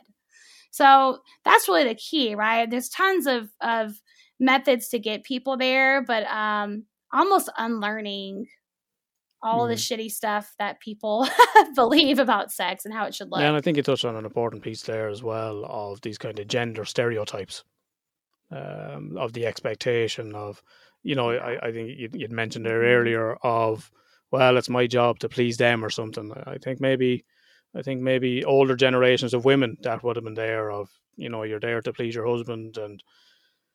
You know, you touched on religion and stuff, Mhm. and you know Ireland as a as a Catholic and sex shaming and everything around the church, and you know women women in the past being basically victims of marital rape. Of well, just go home and do your marital duty and be the good little wife now, and you know, and these these beliefs get imparted, they get Mhm. passed down, and you know of the expectation that uh, women shouldn't be pleasured and women shouldn't be wanting sex, and you know it's not okay, and you know it's it's the man and the man has to initiate sex all the time and this this kind of stuff do you, do you see those those gender I suppose cliches or outdated kind of views do they manifest then within within the therapy room Oh, absolutely. And and and uh and uh kind of on a I'll, I'll give you an ex- Mm. just a brief example, but you, you mentioned marital rape. Um I've had a case, luckily just one case where that was disclosed at some point in the room. But they did not realize Yeah. that's what it was. Like what was being described, it was kind of like, "Oh yeah, here's our dynamic." And I'm like, "Hey, that's not okay." you know that's abuse because it, it and it was kind of religion based it was like sex can never the answer can never be no was like their belief the wife always has to say yes that like your body belongs to me kind of concept so when i want it you have to agree to that um and there were times where she didn't want to it really became a struggle kind of giving in i'm like that is really abusive and unhealthy um and so then you know they were coming to me because she had the lower libido and so then when that's disclosed to me, it's like, of course she has the lower libido because she doesn't Yeah, feel safe yeah. with you. You don't feel safe. Why would you why would you want to? And when we talk about safety, I think people also have this belief that like when you're married, you should you should always give yourself to your spouse like they're your person. You can feel safer in a one night stand than you can with Mm. your spouse. Right? Like if you go out to a bar, like I'm thinking from my perspective, if I go out to a bar, I'm married now, but you know, in the past, if I would go out and there was a guy I was attracted to, he was attracted to me, he respected me all night, bought me a couple drinks, was really nice to me, invited me to go back. That feels safe and respectful. That's you can consent to Yeah, having yeah, sex with someone like that. But if you're, but if you've been married for a long time and your spouse is basically telling you you don't have a choice, you have to give me sex, you're not going to feel safe with that person. So it's is it really a low libido or is it more like I'm kind of Yeah, scared yeah. of you and I don't want to do that with you, right? I mean, totally different. So I've definitely seen that play out and you know, those beliefs and the uh the purity culture stuff and it's I really mean, harmful. I mean, you're in Texas, tr- really traditionally fairly right wing, fairly years. Christian Mhm. um, in its outlook. Uh, Ireland, as I say, says, being traditionally Yeah. Catholic, sex as shameful and dirty, and uh, you know we're, we're brought up with these sort of beliefs. Uh, what what do you see within the religion sex dynamic? You know, wha- how how does that manifest in- in your work? I think so. In in general, you're right. Being in Texas, very conservative, Christian, very heavy in the religion. Religion is very big. Um, women really get the brunt of that. You know, men get more of Mm. a pass to have sex as much as they want. Women don't. But then women can't say no either. You know, it's kind of like, oh, women should keep their legs closed, but if they say no to a man, like you're a prude, you're a bitch. Like it's just like you Yeah, can't yeah, win yeah. um you can't win at all. And so in my line of work um because i'm a secular counselor i'm not i'm personally not religious at all. I don't bring faith into my counseling space. And so a majority of my clients i think come to me because of that. Like i have seen time and time again hey i want to come see you because i don't want a christian Mm. counselor. I want someone who's going to help me unpack the religious trauma i've been through. So a lot of my clients are maybe were religious in the past and no longer are, but are unpacking what that means for them. Or, you know, I have clients who are religious, but are the more they're learning about their sexuality, the more they're learning the parts of their religion that they disagree with. And that's really conflicting too, because like you want to Mm. have your faith, like you don't want that, you don't want to leave that part of you. But there's so many messages in that faith that are very conflicting to like being your authentic self. And so I've seen that in this space several times of just, you know, what does that even mean Yeah. for me as I go through my own Yeah, journey? and it, do, it does have massive implications. I remember, oh, years ago now at this stage, I had a I had a young guy. He was only say about fifteen, and um, only child, and raised raised in a very religious in a very religious house, and um,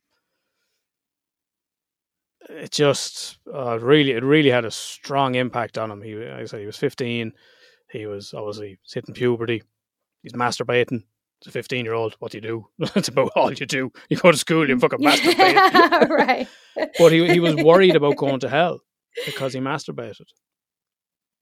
You know, and hmm you're like, Jesus, dude, you, you know, you're you're 15, like this this is have at it, like you know, this this is what what else are you going to be doing? You've got all these sexual urges, you're discovering your body, you're figuring out your own sexuality, and you're doing that then with the fear of eternal damnation.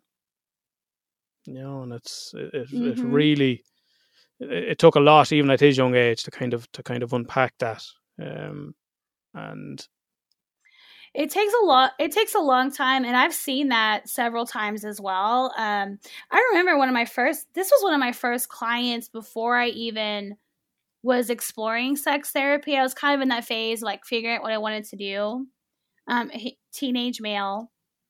Um, and uh, there was this like fear of death. That's all I knew. It was like I'm just worried I'm gonna die at any second. And like, what do you do with that, right? It's like, oh, I wonder why that's happening. Um, a big part of it is that he was masturbating.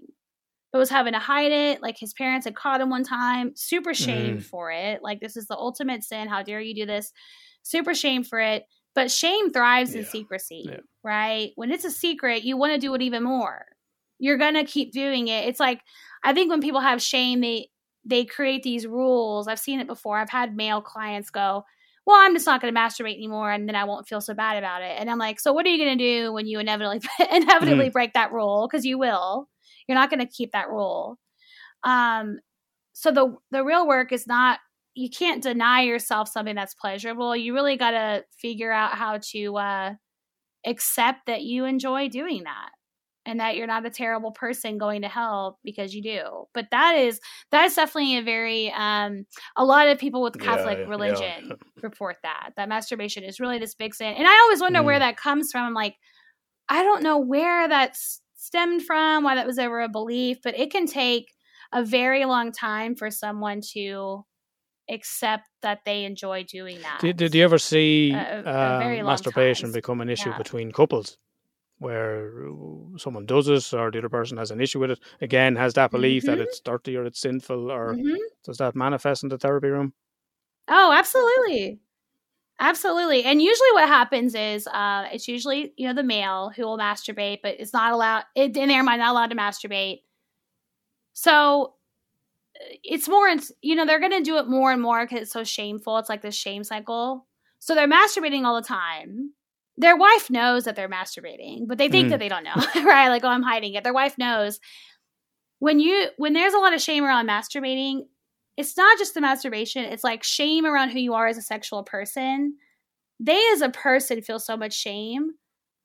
They're not wanting to have sex with their partner. Not because they're not attracted to their partner, but because like they feel so shitty they're not bringing that sexual aspect into the room with their partner so then their so then their wife is in the room like we haven't had sex in such a long time, but you're in there masturbating all the time. Of course, they're going to feel rejected. Like, why would you rather do that mm. than be with me? And it's usually nothing about the spouse.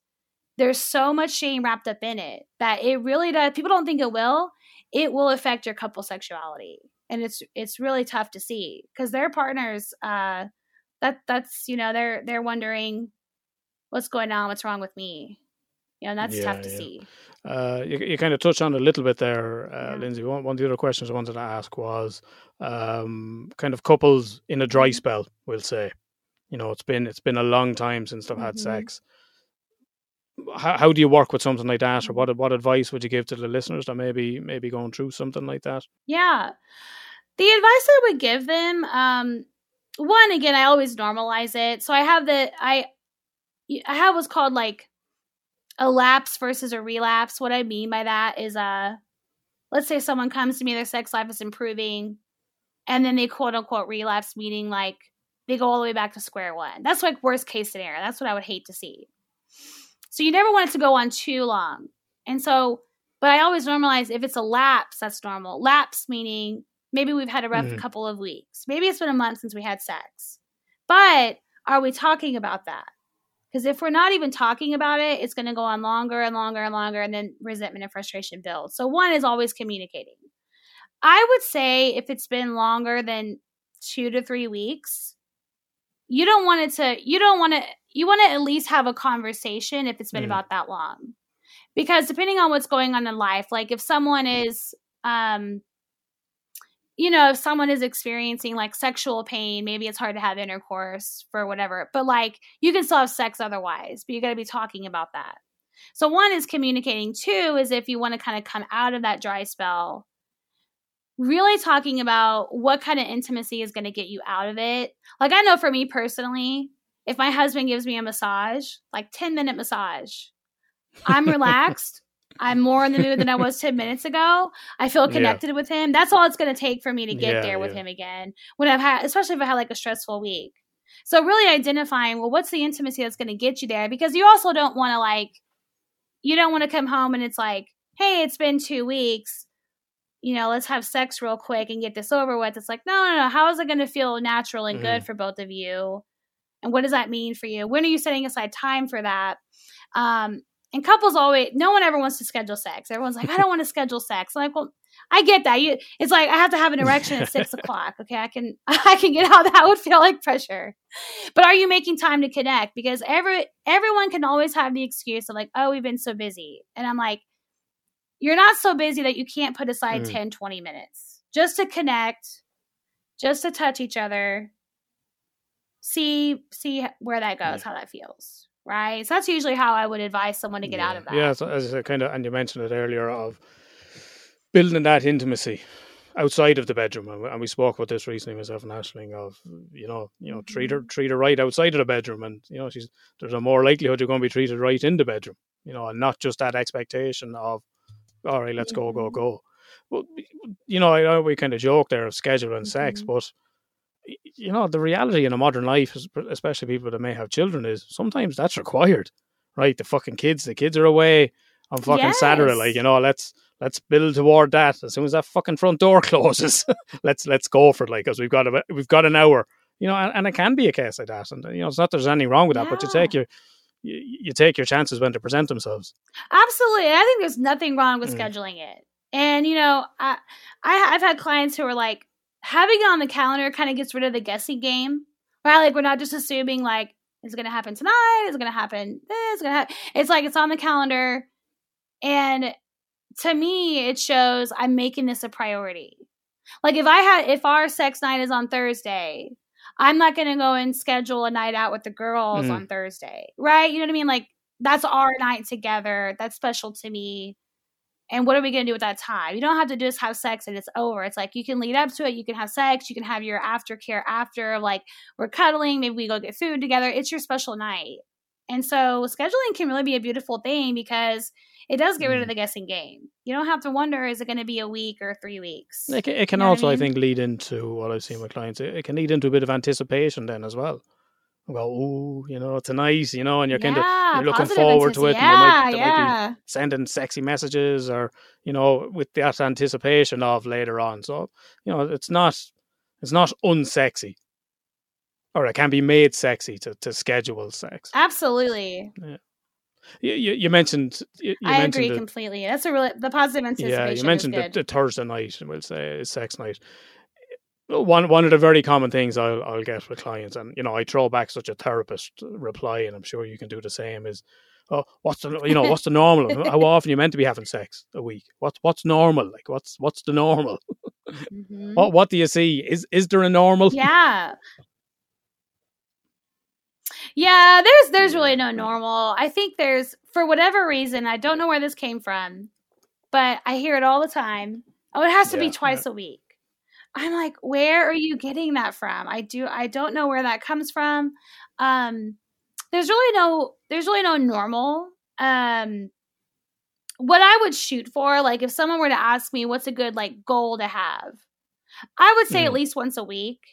But life also just happens, right? Your kid gets sick, you're taking care of them Mhm. five days. It's like there's just gonna be times where it's like it just isn't the time. So if it can't happen once a week, like let's say it goes longer than that. If it's been about two, two and a half weeks where it hasn't happened, that's where I would at least be having the conversation. Like, we need to check in with each other. Are we good? Are we okay? Are we okay that it's been over two weeks? Right? Um, it's kind of what I would say. So, not a super definitive answer, but and, and then everyone's so different too, right? Like, you might have a couple that they have sex three or four times a week. Maybe that works for them. That may not work for everybody, right? Um, because the last thing I ever want is I, I think um when someone when a couple comes to me for desire discrepancy, the lower libido partner usually feels broken, like oh there's something wrong with me. I always want to let them know there's nothing wrong with you. That you may just have a lower libido. There's there doesn't have to be like a reason for that. The the goal is just what's going to be more comfortable for you to kind of you know bring Mm. you up a little bit, make you more comfortable with sex, and then the higher libido partner understanding them more. Right? You don't have to you're never going to like fully match. And I tell couples that from the beginning. The goal here is not, hey, we're going to have the exact same libido because that may not be a realistic goal. So, yeah, that that would be my answer to that as far as like what yeah, is exactly. Yeah, normal. there- there isn't. And as I said, it's a real cop out answer, I suppose. As, as, but it's it's it's what's normal for you, you know, in a relationship. Where it's like, oh, we used to have we used to have sex once a week. Now it's been, you know, it's been six weeks. You know, so I know some as I say, someone else could be three or Mhm. four times a week, and it's like, geez, we only had sex twice last week. Like, what's what's what's going on here? Um, so I think it's, I think it's important to, to Yeah. differentiate that bit of there isn't really a normal. There's there's really what's normal normal for you. Absolutely. Yeah, one hundred percent. That's that's usually what One, of the common things I'd see with clients is, uh, and you touched on it there, is the lack of communication. They're not talking about it. You know, Mhm. they've they've gone maybe Mm-mm. Two months, three months. I've had people go eight, nine months. You know, without without sex, and no one's fucking talking about it. you know, both both people, and, and I Mhm. think a lot of the miscommunication comes up. and go, well, they obviously don't want it because if they wanted it, they would initiate, and the other person's thinking the exact same fucking thing. and they're and they're both there going, oh well, they Yeah, obviously don't want it, so there's no point. Yeah. I always say that the silence is loud Love that when Yeah, we're not talking about it. It's the same when we grow up. It's the same when we grow up. Um, I in my assessment, I always ask, you know, what was your sex education, and was sex Mhm. talked about at home? Usually, the answer I get being in Texas, no sex education, never talked about at home. And what's crazy is kids learn what sex is Oh, yeah. somehow. Usually Yeah. from their friends. They they see, you Mhm. know, porn, they see a magazine, they see a picture. Uh teenagers know what it's like to be horny, to want to have sex. They may not Mhm. even know what that looks like, but they know what it's like to be attracted to people, you know. And so we're not talking about it, but it's like they sh- it's there, right? And so because it's never talked about, and when I say the silence is loud, it means this is a dirty topic that's gross and we don't need to talk about it. So then when you when you get in a relationship, you don't want to talk about it then either because it's it's too taboo. I'm not going to go there, but you need to read my Yeah. mind. you should know that this is what I want. It's like I can't. Yeah, so I think that's really that's what it is. Is they've never they've never had anyone talk to them about it. They don't know how to talk about it. And I've also heard it where um you know couples are really like worried about hurting the other person's feeling. Well if i give them feedback it's going to hurt their feeling. I'm like we got to get over the hurt feelings. If your partner's telling you they like something or like hey could you try this thing instead? Because maybe i would Mhm. like that better it's not an insult to you. You don't know how to you don't know what's going to feel the best if you're not talking about it. And i also recommend too and i know this makes people uncomfortable you have to talk during sex too it doesn't have to be a full blown conversation. But if you're giving feedback in the middle of sex, hey, try this instead. Hey, go down lower. Mm. Hey, let's do this. You're kind of directing it a little bit. You're going to get what you want. And if your partner is secure enough, they're going to give you what you want. And they're going to feel good about that too. Doesn't it feel great when your partner's like, damn, that was so good? You're like, yeah, it was good, right? But you gotta have, but you gotta have Yeah. that feedback You just sit back there to get going, there. yeah, and, wasn't and, and no one's talking about it. yeah, you're like, damn right. I know I just that was great. your world. yeah, you did. yeah. but that's because I was telling you where to go. Yeah. Remember last week I was telling you left a bit, left a yeah, bit. yeah, yeah. I gave you the road map. You you went on the right road. Okay. Google Maps, baby. At the first moan, turn left. So that's the that's the key, you know. yeah. Just Siri talking to you in the corner, telling you where to go. But you know, I, I but it is vital. That communication is absolutely vital, and I say it to couples. You know, and as you said, you know, uh, you know, what was your sex education? One one of the things I'd say, I'd uh, and I'd ask clients the same question: What sends as big a message as talking about sex is not talking about sex. This is not something we talk about in this house. Mhm. You know, the, the famous the famous one in Ireland would be if a if a sex scene come on the movie or something. You you look away there now. You you you don't be looking at this. What message does that send? This is dirty, or it makes it taboo. And now you're like, oh, now your interest Yeah. is peaked, and now it now it's something Yeah. dirty, and then becomes something shameful, and you know all of these little messages that we take for granted send a massive, uh, create a massive impression around sex and, and what sex is and our attitudes towards it. Absolutely. Um, do you have you seen that movie? I think it's called Unfaithful with um Diane Lane and Richard Gere. No, So it's a I, I I'm sharing a personal story here, but something you just said made me think of this. I think the movie is called Unfaithful. I might be getting the title wrong, but anyways, they're married, but she has an affair with this younger guy, and there's sex scenes in the movie. Really hot sex. I thought I was like maybe like 14. Watching this movie at night, like on the couch, you know, my parents were asleep, and I'm like, oh, I don't know if I should be watching this, but of course I watched the whole movie because it was fucking hot. And I was like, oh my god. Um, and so the next day, I guess you could like see what you had watched. And my mom like freaked out, like, oh my God, like you didn't watch this movie, did you? And of course Mm. I lied. I was like, no, no, I didn't. I was like asleep. It was just like on. And she was like, she go, I will never forget this. Oh, I'm so proud of you. You did the right thing. You did the right thing by turning it off. You know, like you knew that you shouldn't have watched. it. I'm so proud of you. So proud of me for this thing that I like Mm. lied about. I I remember those core memories of like I'm wrong for enjoying what was on the screen. And that stuff Oh, yeah. carries with you because when you get older and you can you can engage, you, there's still that pullback of like am I gross for like wanting to do these things? I mean, totally have to wrap your head around it, but I just think of even my own personal stuff like the messages I got around sex were Yeah, not yeah. that great either. Uh, as you mentioned, movies there, Mm-hmm. Lindsay. One one movie that comes to mind uh, for me is the movie Shame. I don't know if you've ever seen it. Michael Fassbender as a as a sex addict. no, it's an I don't think absolutely so. fantastic look Mm-mm. into sex addiction, and I think you know as as we talk Mhm. about sex, it is something I think we should touch on as as a subject because I get a lot of you know as a male therapist, Mhm. I get a lot of men coming into me, particularly young men, um, you know, kind of early twenties kind of thing coming Mhm. in or I think I'm a sex addict or I'm addicted to porn and stuff like this. And um, I think now would be probably a good chance to clean up a lot of uh, misconceptions around sex addiction, what it is and what it isn't. Mhm. Um, and I think one of the first things to stay it around that is sex addiction is not having a lot of sex. that that does not make it, as you were saying, a high libido or something like that. That does not make you a sex addict. And it's technically not a diagnosis. Yeah, I'm glad we're talking about this actually because I um I I'm just going to share my personal view and I, I know Mm. not everyone agrees with this, but I actually don't believe that sex addiction is real. And in a way, I kind of think it's a little bit of a cop out. I'm, I'm going to explain what I mean by that. Now, I will say with little caveat here. I do think that there is out of control problematic Mhm. behavior.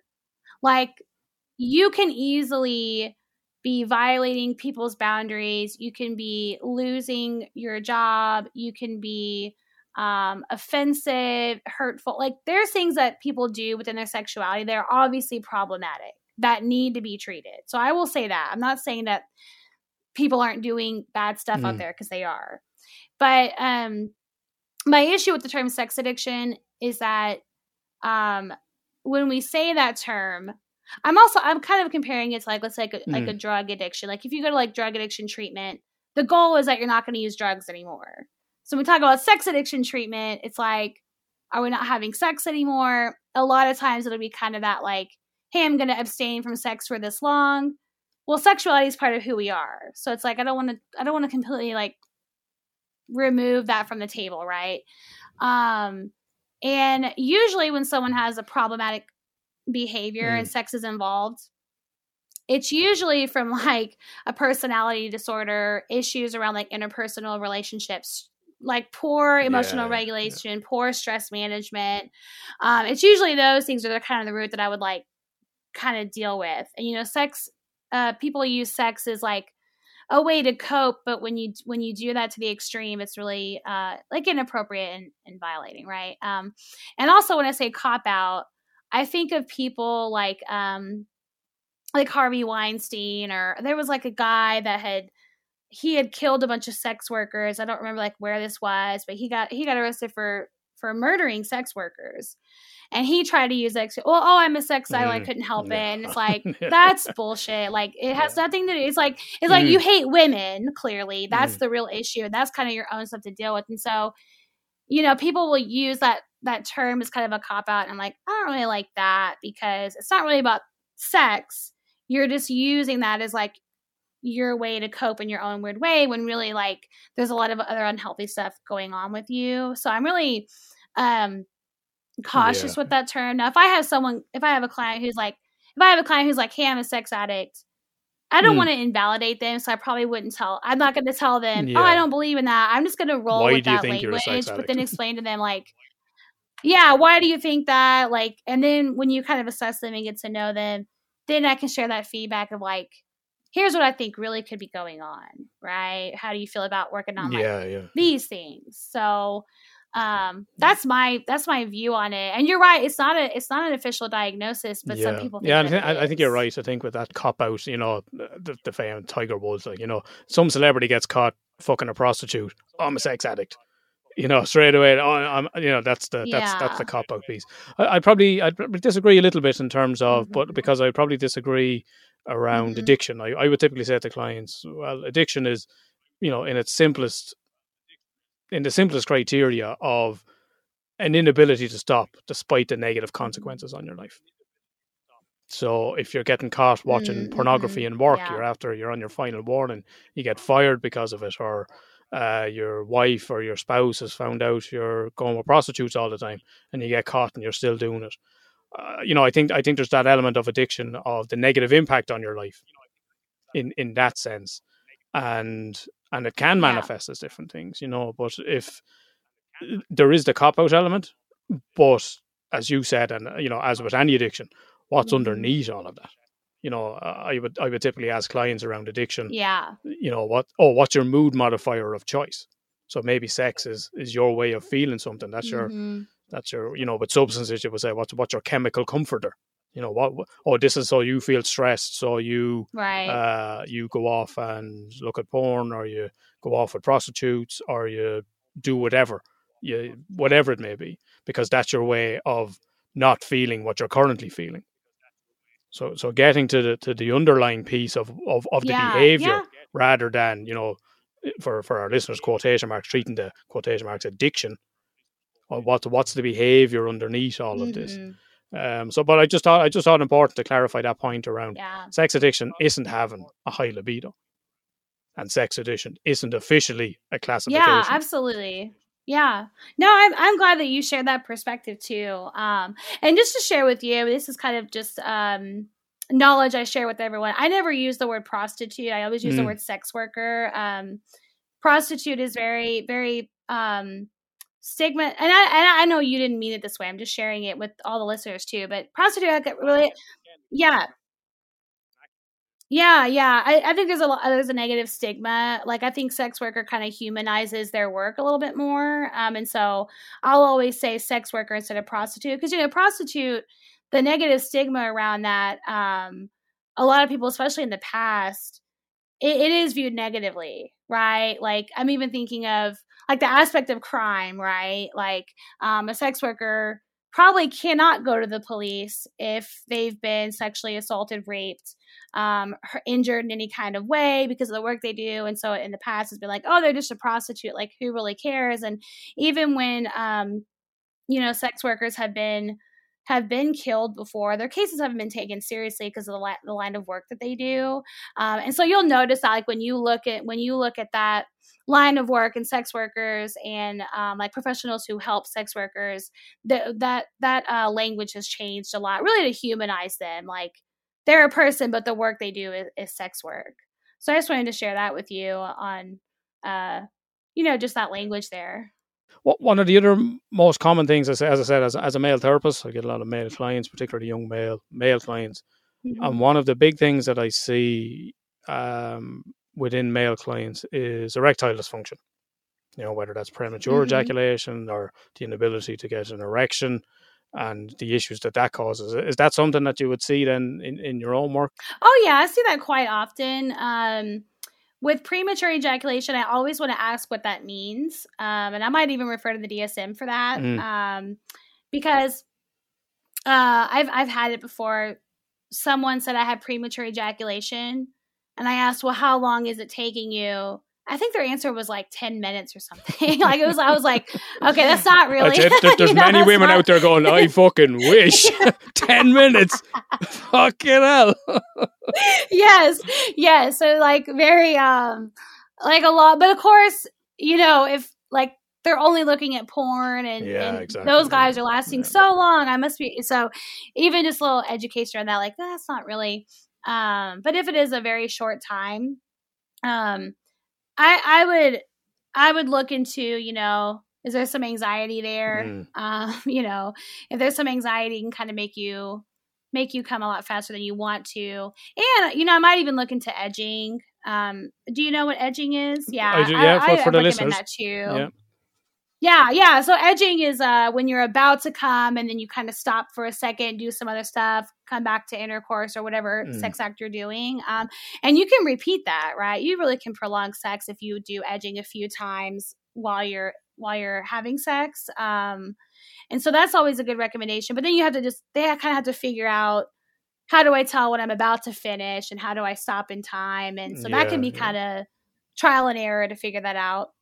Um, I see erectile dysfunction even more. Um, and uh, usually it's less of a dysfunction, but more of a disappointment um, because uh, they're not having it every time. Mhm. Like if someone could never get an erection, that might be one thing.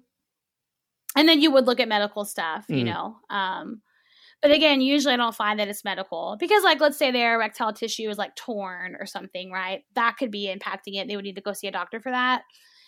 Usually it's psychological, Mm. meaning um, there might be the one time where they either couldn't get an erection or couldn't keep one and they felt embarrassed, shamed. Maybe their partner shamed them, which that's really unfortunate. I've Yeah, seen yeah, yeah, partners I've get seen really that. upset about Yeah, that and yeah. and then the next time you engage in sex, you have that worry of like, am I going to perform enough? And it's this never ending cycle of like, I want to have sex, but I'm worried I'm not going to perform. Now I'm really nervous. Now this is no longer fun. Now I feel pressure. All that builds up to where your body's now stressed and now you're not having an erection again because your body's not where it needs to be. So, you know, that's typically what I see. Yeah, yeah, I, like, I it would agree with one that. I- time, it didn't go well. Yeah. Yeah, I would I would definitely see nine times out of ten it's a psychological issue rather than a physical issue. And one one of the first things I'd I'd say to men around it is, well, does it happen when you masturbate? You know, are you unable to get it? No, I can masturbate, no problem. Okay, it's not. We can rule out a physical issue Mhm. here.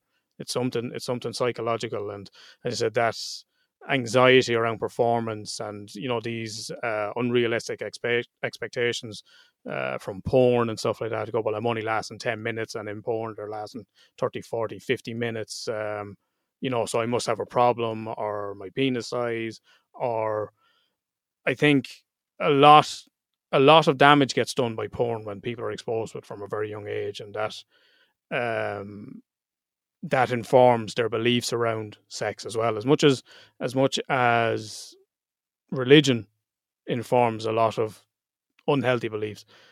Porn can also inform a lot of unhealthy beliefs.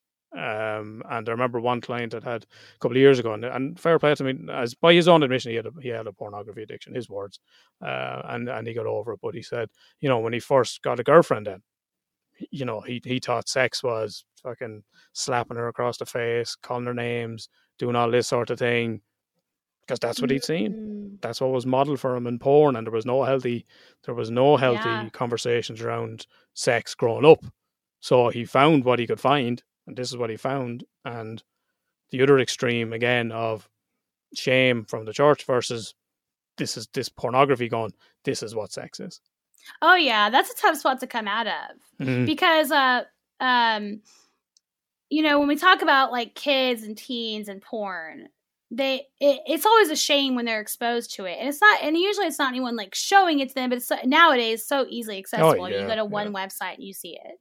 Um and it's really a shame because uh, I have no issues with porn as an adult, but you but you have to know it's only for erotic purposes. You have to have that knowledge that this is a production. This is not really what sex looks like. Mhm. you know, Mhm. you don't have to have sex this way. You don't have to do any of these things, right?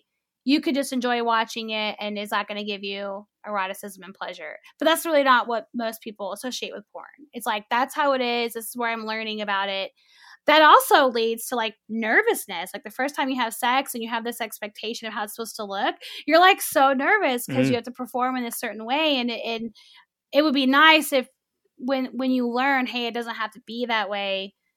You can kind of breathe and know like this isn't the performance of a lifetime yeah you yeah. know so the um porn is really you know i have no issues with it and there's there's ethical porn companies out there that are making sure that you know everyone's consenting Mhm. we're not exploiting anyone everyone has everyone there's no stds e- our actors are getting paid. But not all porn is like that. Yeah, um and you just you can you can find all kinds of stuff out there. And that that's the, that's all I suppose it's it's the the problem with it is that you can find anything out there um, in terms of it, which may be good for meeting some people's fantasies, but exposed to that sort of stuff from such a young age, um, mm-hmm. you know, that's that's a that's a whole other thing. One of- one of the other common things I'd see with a lot of young men around sex is yeah sex is only intercourse. This this this sort of belief that that's you know, mm-hmm. and if you can't mm-hmm. perform like that, maybe there's premature ejaculation, um, and you know, foreplay. Foreplay doesn't count or anything like that. Sex is only intercourse.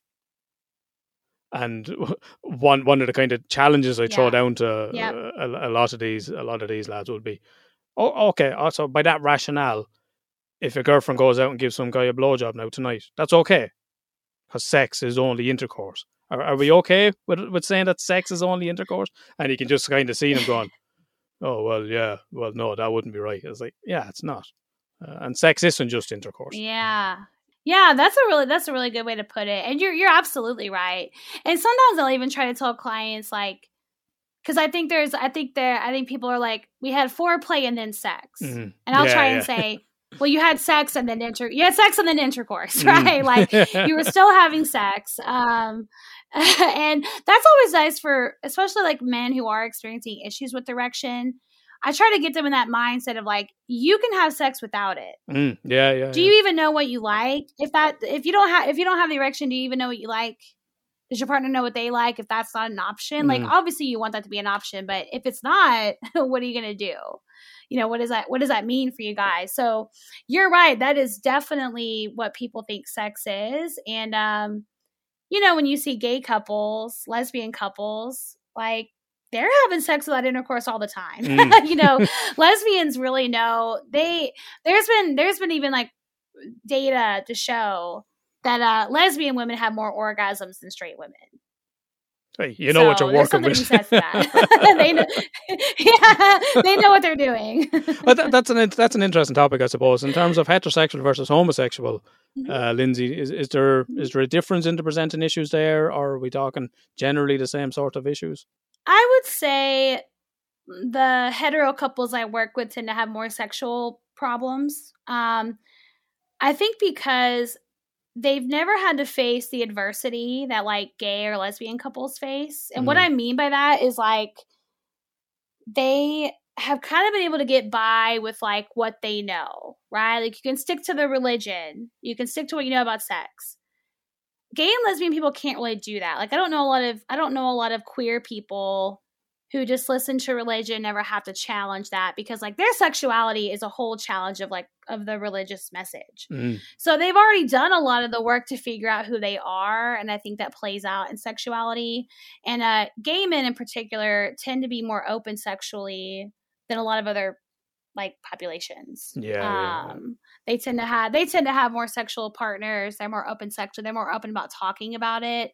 And I think there's a lot of positives to that. So when they enter a relationship, there's just that openness, that freedom of we can be whoever we want to be. And so I think I think hetero couples are a little bit behind in that regard. They're mm. having to face that now and maybe haven't had to do that before.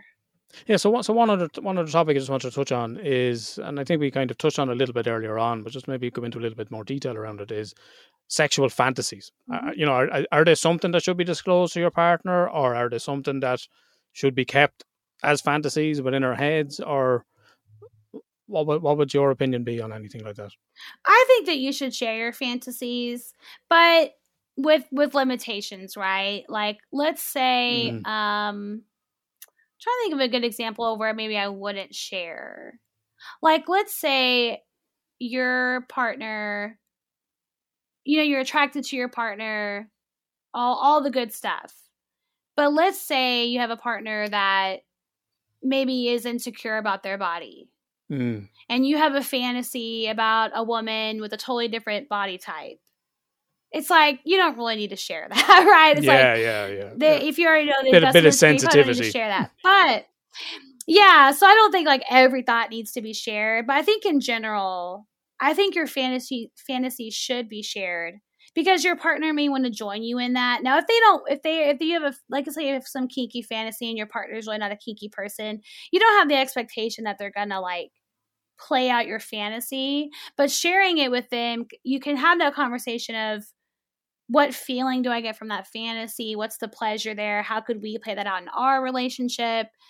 That openness, um, I think, is really important. And kind of a beautiful thing actually when you can share it.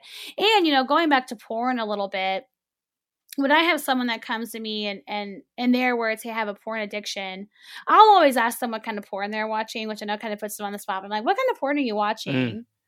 Um, and usually, not always, but sometimes it's something that they want to try, but are embarrassed to admit that they want to try. Like, let's say golden showers is the fantasy and they want to try that, but they're too embarrassed to admit it to their partner. Well, what happens if they told their partner and their partner said, sure, we can do that? Like, we can try that now? It's Yeah, almost yeah, like yeah. if you had a chance to try it and talk about it and y'all enjoyed it, would you be resorting to the porn so much if it wasn't like the secret that you were hiding? So, Mhm. as a whole, yeah, I would say fantasies definitely should be shared and can be a lot of fun to talk about. Lindsay, I want to thank you for your for your time this evening. Um, this has absolutely been vital, I think, and I think, and I say it vital, and I and I mean vital because it is vital that that people have these conversations around sex, even if they're not in a relationship, just to have that conversation with themselves around their attitudes towards sex and you know their own beliefs around it, and and hopefully a lot of those beliefs can be challenged to get rid of a lot of the stigma and you know shame you know just sex and shame just go hand in hand particularly in ireland as I say, with with those religious uh, undercurrents and stuff like that. But for, for people that may may like to find out a little bit more about yourself, is there anywhere they can they can find you online or any, how- how they how they can check you out? Yeah, absolutely. So I am on social media. Um, on on Facebook, it's Lindsay Murray, uh, sex therapist, and then on on uh, Instagram, Twitter, and TikTok, it's just at Lindsay Murray CST. I can't see it now. Before we before we get into the last word with Lindsay and her words of wisdom, Ashling has fucking pointed out that I look like a priest with a little bit of white on the black shirt, which she bought me, and now it can't be unseen. oh, I can't. I have played many. I've actually played two or three priests in different Mm. plays and different guises in my acting career. Uh, but before we leave the last word with Lindsay, let's do a little bit of an outro here and let's plug. Stop fucking looking at me collar. Jesus It's Christ! usually something else you say. I'm playing with you. You make me self conscious. I know you're looking at me. I'm not. Okay, right. Go on. Right, go on. give us give us the social media again for people, actually. Right. So it is Instagram, Facebook, TikTok, and Twitter. And that's at STMH Podcast. And the email is hello at stmhpodcast.com. And the email address is, oh, shoot. Ah no! I was getting ready to go. You're fucking nailing it. You've been killing it the last few weeks. The website address, sorry. The is website address. www.stmhpodcast.com.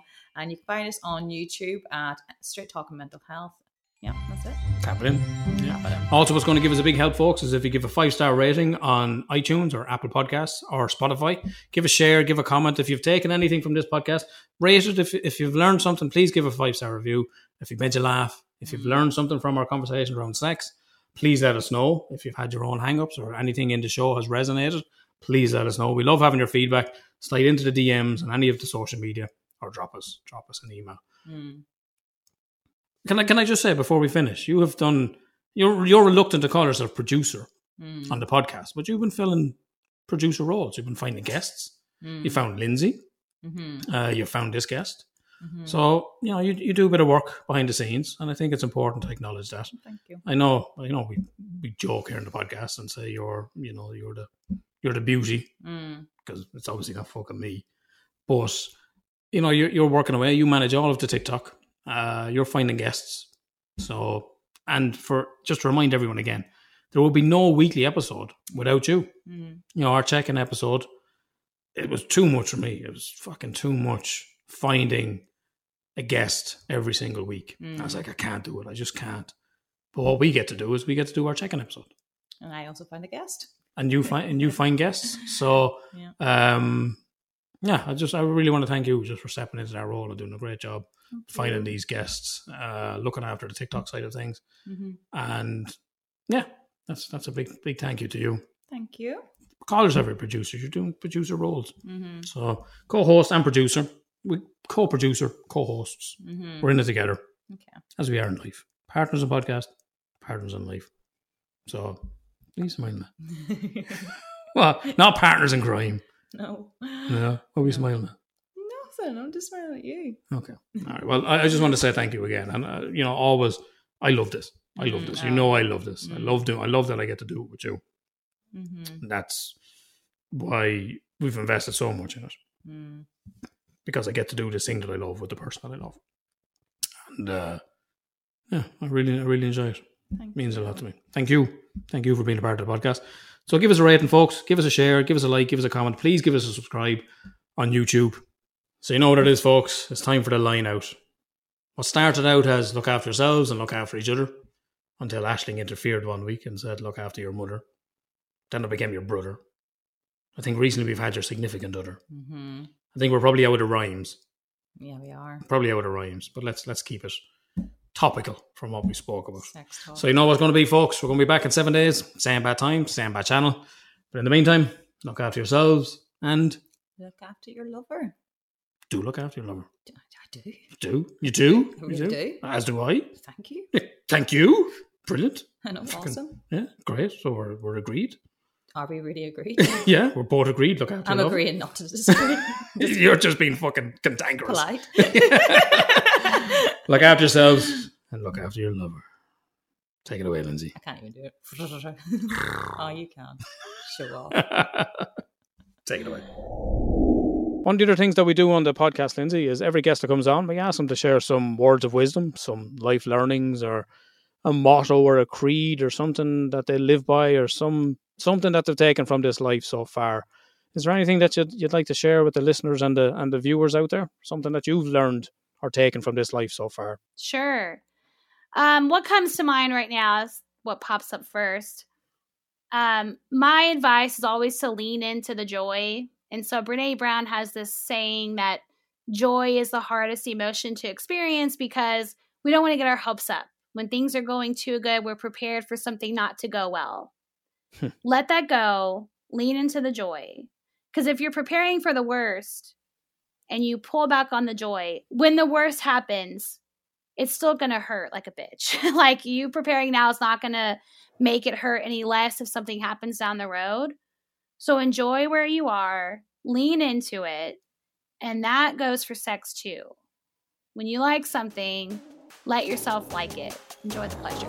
So that that would be the advice I would want to give.